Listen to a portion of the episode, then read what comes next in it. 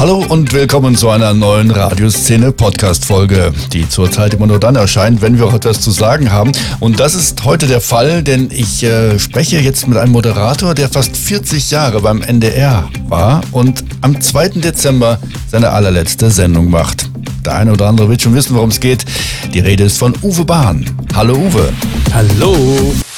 Du hast ja in den letzten Wochen schon einige eindrucksvolle Fotos von dir bei Facebook gepostet aus den letzten 40 Jahren beim NDR und ich glaube, es hat so einiges in Resonanz gegeben. Hast du damit gerechnet?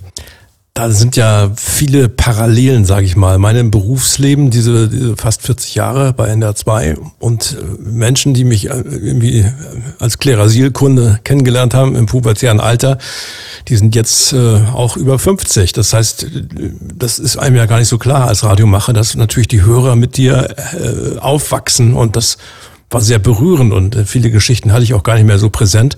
Ich habe dann so den Anreiz gegeben, natürlich mit paar Fotos, paar schrillen Sachen, äh, wie unsere Shows, so Quatsch und so ein Zeug. Damals erste Comedy-Show und äh, auch Happe Kerkeling, der früher bei NDR 2 war, mit denen ich äh, viel zusammen gemacht habe. Und äh, diese Sachen oder auch die Stars, die wir interviewt haben. Und da haben eben auch viele Leute dann, in, hatten auch noch Moderationen drauf, die ich schon längst vergessen hatte für die ich mich auch teilweise schämen würde heute. Achso, da haben ähm, User Moderationen hochgeladen bei dir oder wie? Nee, die haben das dann zitiert. Die wussten noch genau irgendwelche blöden Sprüche. Von denen gab es dann eine ganze Menge in der Zeit. Und äh, die hatte ich gar nicht mehr so präsent. Da waren einige ganz lustige dabei, aber einige auch, äh, die, sag mal, in der heutigen Zeit, wo, wo sag mal, die Empörung, also es gibt ja so viele Dauerempörte in diesem Land, die äh, kurz mal auf Nicht-Empörung schalten, aber sonst grundsätzlich empört sind die hätten natürlich damals, wären die ausgerastet. Aber ich stehe dazu und fand das natürlich ganz, ganz spannend. Es war überhaupt, muss ich sagen, bei Facebook, äh, das ist explodiert. Ähm, ich dachte ja, Facebook sei äh, mehr oder weniger auch so ein, so ein Relikt wie ein Grammophon. Aber das, das zündet bei mir. Also ich, ich komme äh, jetzt gerade die, durch diese NDR-Post komme ich auf eine Reichweite von über zwei Millionen. Also das, das ist schon, wow. das, da ist wirklich äh, einiges losgetreten. Das äh, auch bei mir an, an Emotionen natürlich. Also auch ich bin jetzt jemand, der nicht ständig in der Vergangenheit wühlt. Ich finde, das sollte dann auch immer ruhen, um äh, sich auf irgendwelchen Radiolorbeeren auszuruhen. Von früher habe ich nie was von gehalten. Aber diese Retro Tage gönne ich mir und, und den, den Followern und den, den Hörern einfach mal. Ja, dann wühlen wir doch noch ein klein wenig in der Vergangenheit. Ähm, ich habe mich mal gefragt, warst du schon von Anfang an beim NDR oder hast du deine Radiokarriere ein bisschen früher begonnen? Ich habe sie journalistisch begonnen äh, als Student in Lüneburg und ähm, wohnte in einer Wohngemeinschaft und habe dort bei der Landeszeitung Lüneburg gearbeitet im Sport und auch ein bisschen Kultur. Habe mir so ein bisschen was dazu verdient, Lehramtsstudium, und äh, wir haben damals dann halt immer NDR 2 gehört in der Wohngemeinschaft. Und ich hatte mich auch um Volontariate beworben, aber das, ich hatte nicht so den politischen Anspruch, den sie da gerne haben wollten. Das ist ja auch ein bestimmter Typus, der, der Volontariat bekommt. Und Entertainer waren, glaube ich, nicht so auf der, auf der Agenda für ein Volontariat. Und ich kam natürlich immer aus der Unterhaltung und bin dann so durch die Hintertür beim NDR gelandet und habe ähm, Lutz Ackermann damals angerufen, einfach frech aus der Wohngemeinschaft, hatten, glaube ich, auch eine Party abends hinter uns und waren dementsprechend noch gut gelaunt. Und habe ihm, ich habe wort, wortwörtlich gesagt, wir hören äh, euch immer und ich habe das Gefühl, ich bin genauso verhaltensauffällig wie ihr. Ähm, ich würde gerne mal vorbeikommen. und den Spruch fand er so geil. Und am nächsten Tag haben wir uns getroffen und haben uns ja sofort verstanden. Und ich ohne Lutz wäre ich nicht das, was ich dann geworden bin, weil der war wirklich mein Ziehvater und auch bis heute ein, ein unglaublich guter Freund und ein toller Mensch. Wir lernen daraus, Frechheit siegt. Also. Ja. ähm, Aber die erste Moderation war in der Tat dann nicht bei NDR 2, sondern ähm, ich wollte natürlich immer, immer Pop-Interviews machen, weil ich natürlich Musikverrückter bin. Und das erste Interview glaub ich, war, glaube ich, mit Geier Sturzflug in der NDR-Kantine. Und zwar Jahre nach ihrem Hit. Also eigentlich waren sie völlig out. Und dann wurde ich eben so als, als, als Greenhorn dahin geschickt und habe die interviewt. Aber dann wurde immer mehr draus. Dann habe ich irgendwann Kiss interviewt oder habe es versucht zumindest. Die haben mich dann irgendwie mit, mit, mit Schinken und, und, und Melonen beworfen da von ihrem Buffet, weil sie gerne eine weibliche Journalistin gehabt hätten aus bekannten Rock'n'Roll-Gründen. Und dann habe ich kein Interview bekommen und war auch, glaube ich, nicht amused, weil ich angemeldet war. Und dann habe ich aus, aus der Not heraus die Vorgruppe interviewt und dann äh, hat mich Lutz erstmal zwei Wochen rausgenommen, weil Journalisten setzen sich durch Und äh, Kiss war angesagt und nach zwei, drei Wochen fragte er mich dann, wie die Vorgruppe heißt. Und ich war der Einzige, der sie interviewt hatte. Und ähm, es war Bon Jovi. Von daher Glücks, Glücksgriff, ja. Glücksgriff. Damals noch unbekannt. Ja, und ich wollte noch sagen, dann habe ich diese Interviews in der ARD verkauft. Ich hatte Bon Jovi, dadurch natürlich mit bisschen Glück auch. Ich habe in der Zeit ACDC interviewt und äh, viele meiner Rock Heroes, ich komme ja eher vom, vom Rock, also jetzt nicht vom Metal, aber vom Rock und ähm, habe diese Interviews in der ARD verkauft, äh, SWF 3 damals und WDR 2 und dann hat WDR 2 mich gefragt, ob ich schon mal moderiert hätte. Hab ich. In Klammern auf einer Studentenparty. und dann haben, haben die mich da, äh, habe ich das Rockstudio, Volkmar Kramer hieß der Redakteur. Dann durfte ich abends das Rockstudio einmal moderieren und zwar an dem Freitagabend nach Weiberfassnacht. War natürlich klar, dass kein Kölner einen geraden Aussatz oder einen, einen Satz gerade aussprechen konnte an dem Tag. Dann haben sie halt einen Hamburger importiert, nämlich mich. Und ich habe dann ähm, abends meine erste Sendung gemacht. Ich wohnte im Hotel Königshof am Wallrafplatz nebenan und war, glaube ich, 21 Mal pinkeln vor der Sendung. Und äh, in dem Funkhaus vom WDR gab es äh, noch so einen alten Paternoster. Und ich war, erstens hatte ich noch nie moderiert und zweitens bin ich noch nie Paternoster gefahren. Also zwei große Aufgaben, die ich aber dann bewältigt habe. Ja, der ist bekannt, der Paternoster, das ist richtig, ja. Ähm, hast du deine NDR-Karriere quasi beim WDR begonnen? Moderativ, ja. Und dann äh, bekamen die mit, dass es vielleicht durchaus äh, gute Ansätze gab. Und dann bekam ich auch dann in dem Jahr, glaube ich, die ersten NDR-Sendungen wie Espresso, so eine Nachmittagsshow. Und dann wurde es immer mehr im Club, kam ich immer mehr. Und 86 habe ich dann die erste Clubmoderation gemacht. NDR 2 der Club. Genau, der NDR 2 Club. Das war doch eigentlich eine ähm, Sendung, die jeden Tag, glaube ich, eine andere Zielgruppe angesprochen hat. Oder ähm, das war ja nicht wie, wie heute so alles so schön formatiert und gleiche Musikrichtung, sondern ich glaube, das war immer was anderes. Stimmt das? Also mit Günter Fink, glaube ich, manchmal war dabei. Oder? Ja, Günter Fink hat das Wunschkonzert ja. am Sonntag gemacht. Ja. Und wir waren so äh, in der Woche, mhm. 18 Uhr der Club. Ich ja vorher, hatte eine lange Geschichte. Müsstest du mal oder müsstet ihr mal kurz googeln ähm, mit Henning Fenske, Monika Jetta und Peter Urban natürlich auch schon dabei und ähm, da gab es verschiedene Linien und ich sag mal, als Lutz Ackermann dann Clubchef war, bekam das eine andere Linie. Es bekam dann ein bisschen mehr ähm, das, was die Leute auch wirklich wollten. Also wir haben, äh, sagen wir, den Hörern jetzt nicht mehr politische Sachen verordnet. Und davor, auch für meinen Geschmack, wurde sehr viel politisch verordnet. Und äh, jetzt war auch mal Zeit, das hat mal Barry Gibb hat das auch mal so gesagt, das Saturday Night Fever war dann auch mal äh, weg von von Woodstock und weg von von Protesten, sondern auch mal wirklich einfach auch mal auch mal Spaß. Spaß muss auch erlaubt sein. Und das war auch das Credo der Redaktion des Clubs, zu der ich zumindest gehörte, Volker Tormelen, Uli Harras, Henry Goss und äh, Lutz Ackermann als Chef. Und wir waren natürlich eine Abteilung, wo die, wo die, sagen wir die, die, die, die, ich will nicht sagen, die ständig empörten, aber die, wo die, die Radio äh, politisch sahen, die sahen in uns natürlich eine, ja, eine Fun-Fraktion, mit der sie nicht so gut umgehen konnten. Ich konnte mit den anderen nicht so gut umgehen, ehrlich gesagt, die das Leben immer nur bösartig betrachten und überall lauern Gefahren und äh, die Welt ist böse und ich habe gesagt, okay. Und deshalb bin ich auch bei Ender 2 gelandet. Ich habe einfach gesagt, äh, wo sind denn die Chancen? Welche Chancen haben wir? Übrigens, was ich bis heute unterschreiben würde, ich glaube gerade in jetzigen Zeiten ähm, ist es wichtig, dass wir äh, Chancen sehen und dass die Medien nicht nur draufhauen und äh, die Gesellschaft schlecht machen, sondern ich glaube, dann, dann, dann, dann treiben wir äh, dann treiben wir auch viele in die Hände von denen, äh, die dieses Land niemals regieren sollten. Deshalb bitte immer in Chancen denken. Und so habe ich mein ganzes Radioleben gestaltet. Denkt in Chancen und denkt nicht immer nur in Problemen. Und musikalisch warst du aber, äh, konntest du die Musik aussuchen? Hast du da Rock gespielt oder war das? Ja, ich habe natürlich mehr ja. Rock gespielt, klar. Ich bin bis heute natürlich äh, verrockt und verrückt und verrockt groß geworden. Genau, und ich bin mit Rock groß geworden. In Status Quo war mein, mein Soundtrack im Elternhaus. Die mussten, das war für die Eltern eigentlich ganz okay. Die mussten sich nur an einen Rhythmus gewöhnen, der dann über sieben Jahre lief. Und ähm, ja, ich habe dann, wir haben ja damals so alle, äh, das war immer so lustig, dann in der NDR-Kantine kamen dann immer die ganzen, äh, vor allem Frauen von den Plattenfirmen, die hatten alle so einen Remover-Alu-Koffer, die klackten dann alle um 12 Uhr um die Wette die ganzen Koffer auf und sie holten ihre ganzen neuen Produkte raus. LPs, ähm, CDs noch nicht, aber LPs und, und Singles. Und wir kamen dann äh, aus der Kantine zurück, hatten im Prinzip hätten wir so ein Lastentaxi gebraucht, weil wir alle bemustert worden sind mit Schallplatten. Ja, und äh, ich habe natürlich dann vor allem die Rocknummern gespielt. Aber wir mussten natürlich auch, sagen wir mal, sowas wie I, I Just Can't Get Enough, Depeche Mode, gerade auf Partys und so weiter. Oder Tainted Love, Soft Cell und was da alles rauskam in der Zeit. Es war eine gute Mischung. Also ich konnte jetzt hier nicht hier äh, wacken sozusagen. Das es damals ja noch gar nicht gab, aber so, so ein ja. Wacken-Sound Wacken Es gab, es gab Grenzen ja. in denen du dich bewegen konntest, genau. Aber sonst haben die Musik haben wir selbst gemacht. Das war noch nicht äh, keine Musikredaktion in dem Sinne, sondern jeder Moderator hat seine Songs äh, praktisch auch von Platte selbst abgespielt. Aber du musstest schon nicht so eine, eine Liste machen, äh, das spielst du und dann musstest du der GEMA auch melden und so oder? Genau, das haben genau. die Redaktionsassistenten dann gemacht. Mhm. Die haben äh, unsere Liste bekommen und äh, es wurde dann eingetragen oder während der Sendung im Buch geführt. Alles handschriftlich noch und so, ne? Genau, genau. Ja, und ich, ich habe natürlich mal nachgelesen, es gab mal eine Sendung, die hieß NDR Bahnreisen. Ja, gab es, glaube ich, am äh, Sonntag.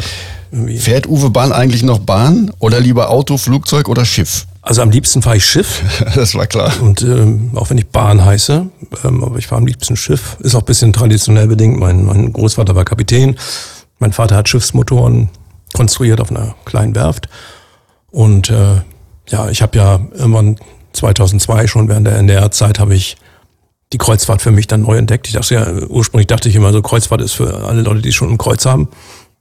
Und dann äh, habe ich die erste Kreuzfahrt gemacht und dann kam AIDA, 2003 erste AIDA-Tour und dann merkte ich, da passiert bisschen was. Die Kreuzfahrt kriegt ein neues Image und nicht nur Reisen mit Greisen, sondern das wird äh, interessant. Und ja, dann habe ich die Kreuzfahrt für mich entdeckt, habe den Deutschen Kreuzfahrtguide rausgebracht, 2006 das erste Mal, erscheint jedes Jahr, auch gerade jetzt wieder draußen. Ein schönes Weihnachtsgeschenk für euch, für mich ein schönes Weihnachtsgeschäft. Also dann entstand die Kreuzfahrt und ähm, dann gab es halt diese eine Begegnung in meinem Leben, die wirklich zu den, zu den drei Begegnungen überhaupt gehört. Dieser Guide kam jedes Jahr raus und ich wusste nicht, dass es da jemanden gab, der diese Bücher durchgearbeitet hat, weil er auch völlig Seefahrt verrückt war. Und zwar Udo Lindenberg. Der hat mich dann 2008 kontaktet. Ich, ich hatte ihn eigentlich verloren, ehrlich gesagt. Ich fand früher die Sachen klasse, so mit Andrea Doria und Bald Pompös. Und dann war er für mich verloren. Er war, glaube ich, selber, hatte sich selbst auch verloren. Und dann hat er die Stark wie zwei Album gerade rausgebracht. Und ich hörte das und dachte, wow. Und dann rief er mich an, hatte mich kontaktet. Wir kannten uns nur vom Sehen. Und dann hat er mir halt erzählt, dass er mit seinen Fans in See stechen will und äh, den Rockliner.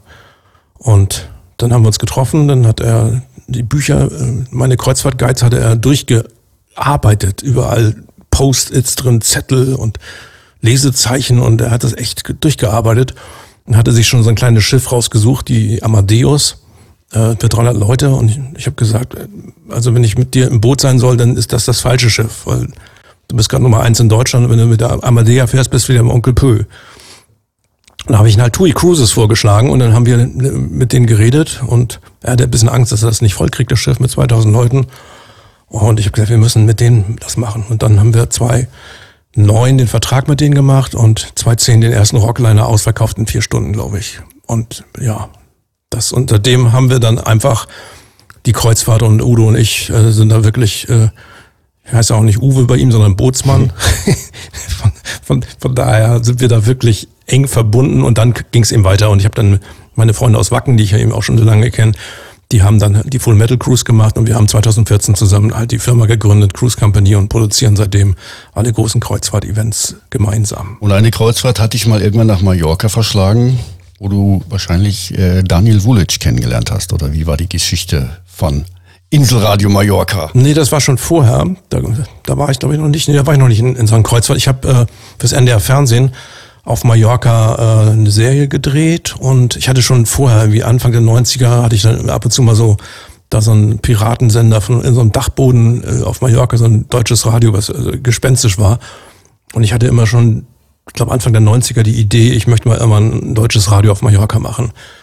Und dann haben wir im Fernsehen da gedreht und ich interviewte einen, einen Makler, der hatte die Frequenz äh, 95,8 und wollte ein deutsches Radio machen. Und dann habe ich mich mit dem zusammengesetzt und er kannte mich von NDR 2. Und, äh, dann haben wir halt einen Vertrag gemacht und ich habe gesagt, okay, ich, ich, baue, ich, ich baue dir das Radio hier auf. Und äh, das war natürlich noch der Wahnsinn. Also da war da, da stand ein Plattenspieler, wo der Deckel gleichzeitig die PA war und das war das Studio. Und da habe ich gesagt, pass auf, wir brauchen jetzt das und das und das. Und dann haben wir bei Thomann haben wir erstmal alles weggekauft, was man da kaufen konnte und äh, war ja noch nicht digital, aber CD-Player, MD-Player Jingle-Maschine, Studio-Equipment, bin ich nach, nach, nach äh, Holland gefahren und habe da mit Top Format, so hieß die Firma, da haben wir dann die Jingles eingespielt mit dem Bodo Lukas Chor, glaube ich. Das waren im Prinzip die gleichen Jingles, mit den RSH, den NDR damals auch genervt hat. Mhm. Ja, und dann tauchte irgendwann so ein, so ein Typ da auf ähm, und sagte, er wolle mal mitmachen. Im Prinzip war es die gleiche Geschichte wie ich mit Ackermann damals. Und das war jemand, der bei der LTU gearbeitet hat, Bodenpersonal und nebenbei DJ. Und ich merkte irgendwie totales Herzblut, total toller Typ. Und der Mann hieß Daniel Wulic und ja, dann habe ich den dann praktisch dann als meinen ersten Praktikanten. Ich habe selber nicht moderiert, aber ich habe das so ein bisschen aufgebaut. Ja, und Daniel und äh, das war ein Glücksfall für den Sender, weil ich habe dann die Morning Show bei NR 2 übernommen und äh, Daniel hat dann im Prinzip nach und nach den Sender praktisch übernommen, nachdem ich einem Jahr das aufgebaut habe. Und äh, das Inselradio, das ist Daniel und der macht das sensationell. Also das ist wirklich, und es ist einer meiner besten Freunde, wenn nicht sogar mein bester Freund geworden. Und das hat sich bis heute gehalten, das, äh, der Radiosender. Ist eigentlich ja, erstaunlich, weil es gibt immer wieder welche, äh, die gekommen sind und wieder gegangen sind auf der Insel, aber Inselradio Mallorca seitdem immer da. Ja, und er, ist, er hat auch einen, einen Schritt gemacht, den ich damals noch nicht gemacht habe als ich da war, äh, war das Format sehr deutsch und sag mal, sehr, sehr ballermannlastig. Und Daniel war irgendwie klar, dass es internationaler werden muss und dass er sich auch natürlich mit den, mit den Gastgebern, weil die Deutsche sind da Gäste und die, das sind die Mallorquiner. Und Daniel hat auch eine spanische Frau. Und von daher war das der absolut richtige Hebel, den er angesetzt hat. Und äh, das war auch der entscheidende Hebel, glaube ich, dann das in, den, in die nächste Phase zu bringen. Und der ist einfach auch da im spanischen Markt und auch mit den Mallorquinern ist er sehr verbunden, spricht super Spanisch und ist, ist für mich einer der, der, der Top-Medienmacher äh, auf der Insel. Du hast vorhin die äh, NDR 2 Morgensendung erwähnt. Ähm, wie lange hast du die gemacht? Die Morning Show habe ich 97, äh, war die erste Morning Show, davor lief der Frühkurier. Das war eine politisch geprägte Sendung und hatte, sagen wir mal, vielleicht nicht so die, die Morgenstimmung, die man da haben konnte. Und das war sehr informativ, sicherlich, klar, aber auch lang und kam, war auch nicht so, so super erfolgreich dann. In der Monopolzeit ist ja alles erfolgreich, aber als dann die Privaten kamen und so weiter und schon am Start waren, mussten wir auch irgendwie reagieren und dann haben Lena Harden und ich äh, immer im Wechsel das gemacht. Und dann haben sie sich irgendwann entschlossen, weil ich vielleicht der, noch der bessere frühe Vogel war, von der Mentalität her, Lena hat dann, glaube ich, den Vormittag gemacht und ich habe dann allein die Morning Show gemacht. Die ist früher der neue Morgen und dann hieß die Bahns neuer Morgen. Das war natürlich auch der Olymp. Und wir haben natürlich auch dann richtig Quote, Quote eingefahren. Also es ging dann echt massiv nach oben mit der Sendung. Wenn man das mal in Werbegelder umrechnet, würde ich gerne ein bisschen Nachzahlung haben.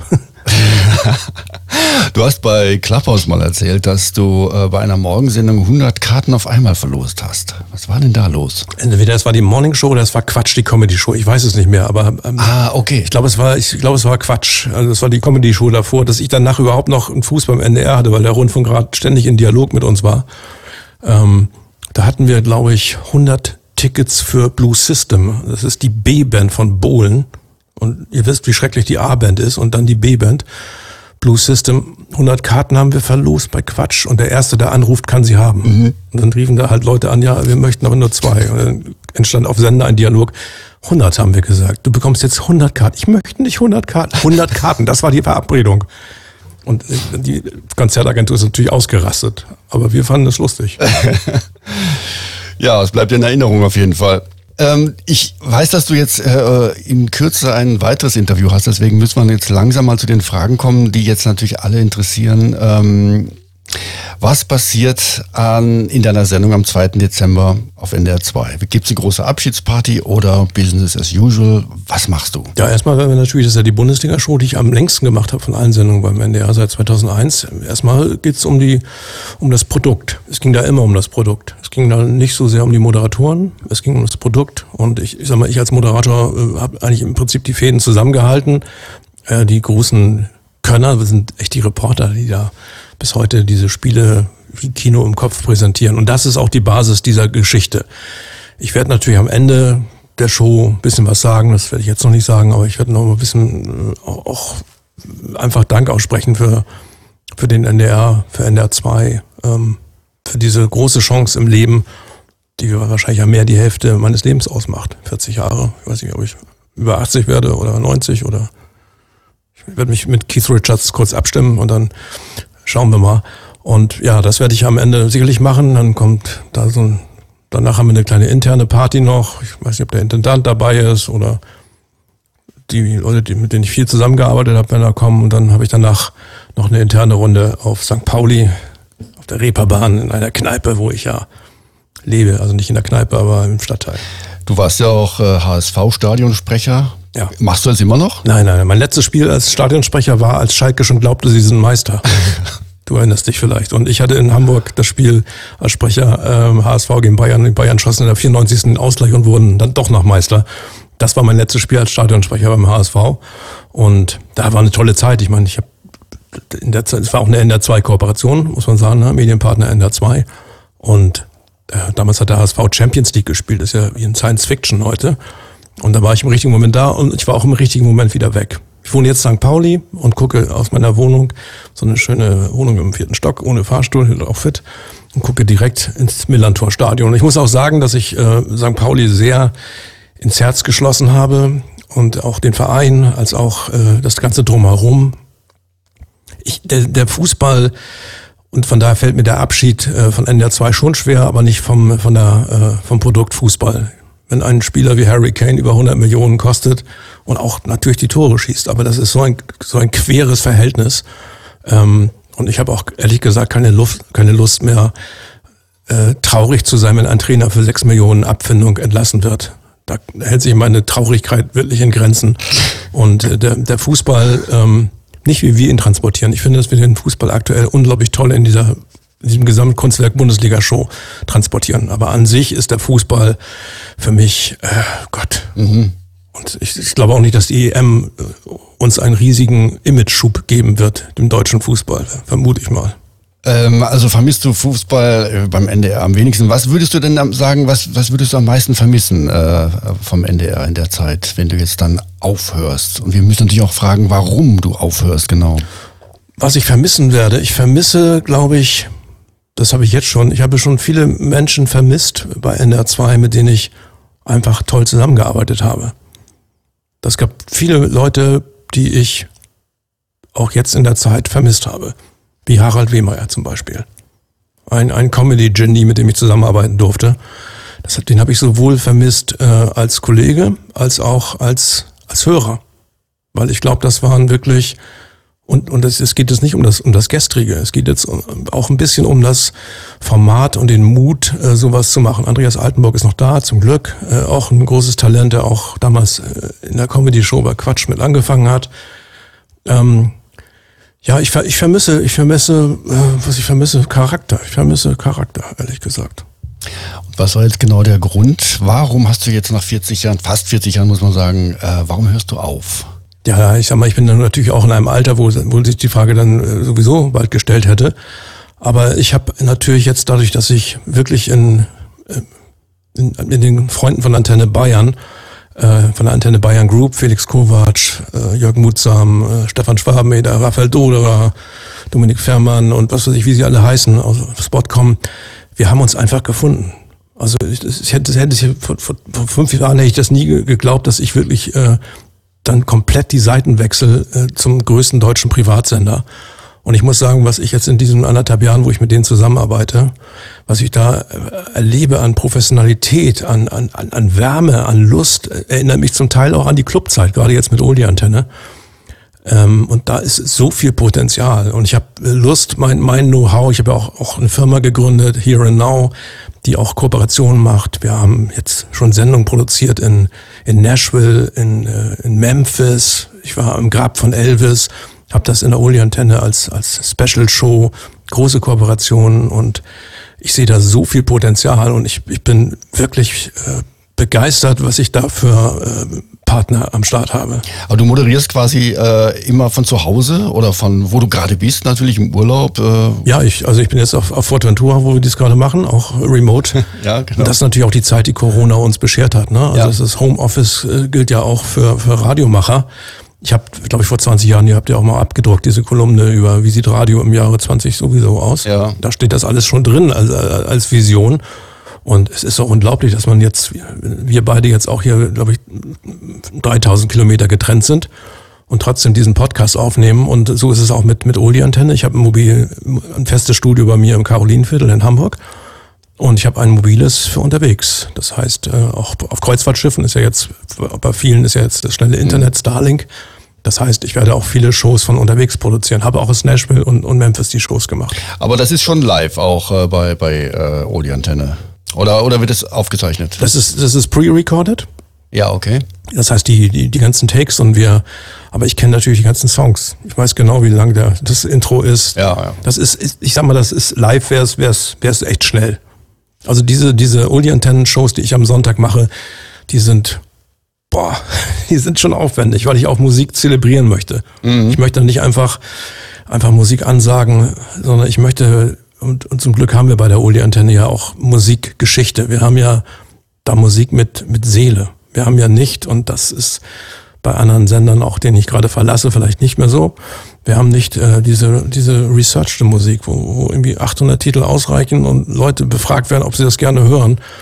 Ja, und dann kommt so ein, so ein abstruser Misch da, äh, Mischung daraus, die, die ich habe gerade beim Frühstück hier Max Giesinger getroffen. Wir haben uns über Musik unterhalten und ich, ich mag eher sowas. Singer, Songwriter, die wirklich auch was zu sagen haben, wie Johannes Oerding und solche Leute.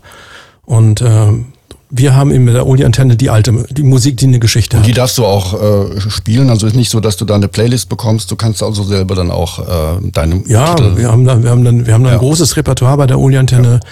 Ich suche die Songs aus, ähm, die, die eine Geschichte haben. Wir haben jedes Mal, die Rubrik habe ich immer äh, auf der Reeperbahn tags um halb eins, 12.30 Uhr, ne? also nicht nachts, also ich bin doch nicht am Start. Ähm, da haben wir eine Beatles-Geschichte, die an Hamburg äh, mhm August 1960 angefangen haben. Ja. Und jetzt kommt dieses Ding hier, die, die neue letzte Beatles-Single und von daher, ja, ich glaube, wir sind da im Trend und Uli-Antenne ist, glaube ich, momentan mit das heißeste, was es im Radio gibt, auch, auch an, an Potenzial. Du hast ja sogar mal eine Fernsehsendung gehabt, die hieß Oli-Parade. Oder TV Opa. Genau, das das auch ein, äh, Auf N3? Die hieß Opa, Opa. ja. Wahnsinn. Opa. Opa war die Abkürzung für Oli-Parade. Und äh, da sind Quo mal aufgetreten und äh, die, die haben dann mitbekommen, dass Opa im Prinzip Großvater heißt. Dann hatten sie, wollten sie, dass, dass wir irgendwie die Schilder abnehmen, dass sie nicht nicht, und, nicht, nicht hinter einem Logo oder vor einem Logo äh, Rockin' All Over the World wo im, im Hintergrund Großvater steht. Und dann haben wir irgendwie das natürlich nicht gemacht und dann haben sie gesagt, okay, sie kommen trotzdem. Und dann haben sie sich, glaube ich, aus dem Pfandleihhaus Krückstöcke ausgeliehen und haben, haben uns völlig verarscht. oh, das ist lustig. Okay, ähm, nochmal eine Frage. Was machst du nach der letzten Sendung? Tauchst du mal irgendwann nochmal neben der Oldie-Antenne wo auf oder machst du noch was anderes? Ich werde eine Menge machen. Ich kann das jetzt noch nicht sagen. Ah, okay, das habe ich mir fast schon gedacht. Es gibt viele neue Sachen. Ich habe ja, wie gesagt, die Produktionsfirma Here and Now für Medien, vor allen Dingen Audio. Mhm. Es wird sicherlich bald einen sehr interessanten Podcast geben. Okay. Und lass, lass dich mal überraschen. Ich glaube, äh, natürlich wird der Radioschwerpunkt bei Antenne Bayern Group sein. Uli Antenne schon. Aber es, ich, ich ja, ja. Ich ruhe mich nicht aus. Okay, jetzt haben wir das so groß geteased, was du demnächst machen wirst und jetzt müssen wir doch noch ein bisschen warten. Bisschen warten müsst ihr noch, aber das, das wird sich ja dann rumsprechen. Bei Facebook war auf meiner Seite, da findet ihr ja alles. Ja. Bei Clubhouse bist du aber nicht mehr, oder? Klapphaus nicht, weil man jetzt ruft schnell der nächste an. Bleib mal dran im Landestag Lüne. Jürgen, ich bin gerade noch bei Radioszene. Bleib mal bitte dran. Wir beenden ja hier den Podcast. Den zeichnen wir auf. Das wird doch alles mitgeschnitten jetzt. Ich, ich melde mich gleich. Bleib mal dran. So, jetzt kommt die Landeszeitung Lüneburg, wo ich angefangen habe. Danach. Der Kreis schließt sich. Genau. Und äh, guter Zeitpunkt jetzt auch mit dem Podcast aufzuhören, hat sich äh, ja ist sich ja sehr gut ausgegangen alles. Wunderbar. Danke ja. dir herzlich und äh, ja, ja, Uwe. wir werden uns weiter, weiter sehen ne? und hören. Ja, hoffentlich, hoffentlich. Ich, ich wünsche dir alles Gute und äh, wir hören uns. Vielen Dank fürs Interview. Alles klar, Uli. Tschüss. Bis dann. Ciao. Die Radiomacher, der Radioszene Podcast. Sag uns deine Meinung. Podcast at radioszene.de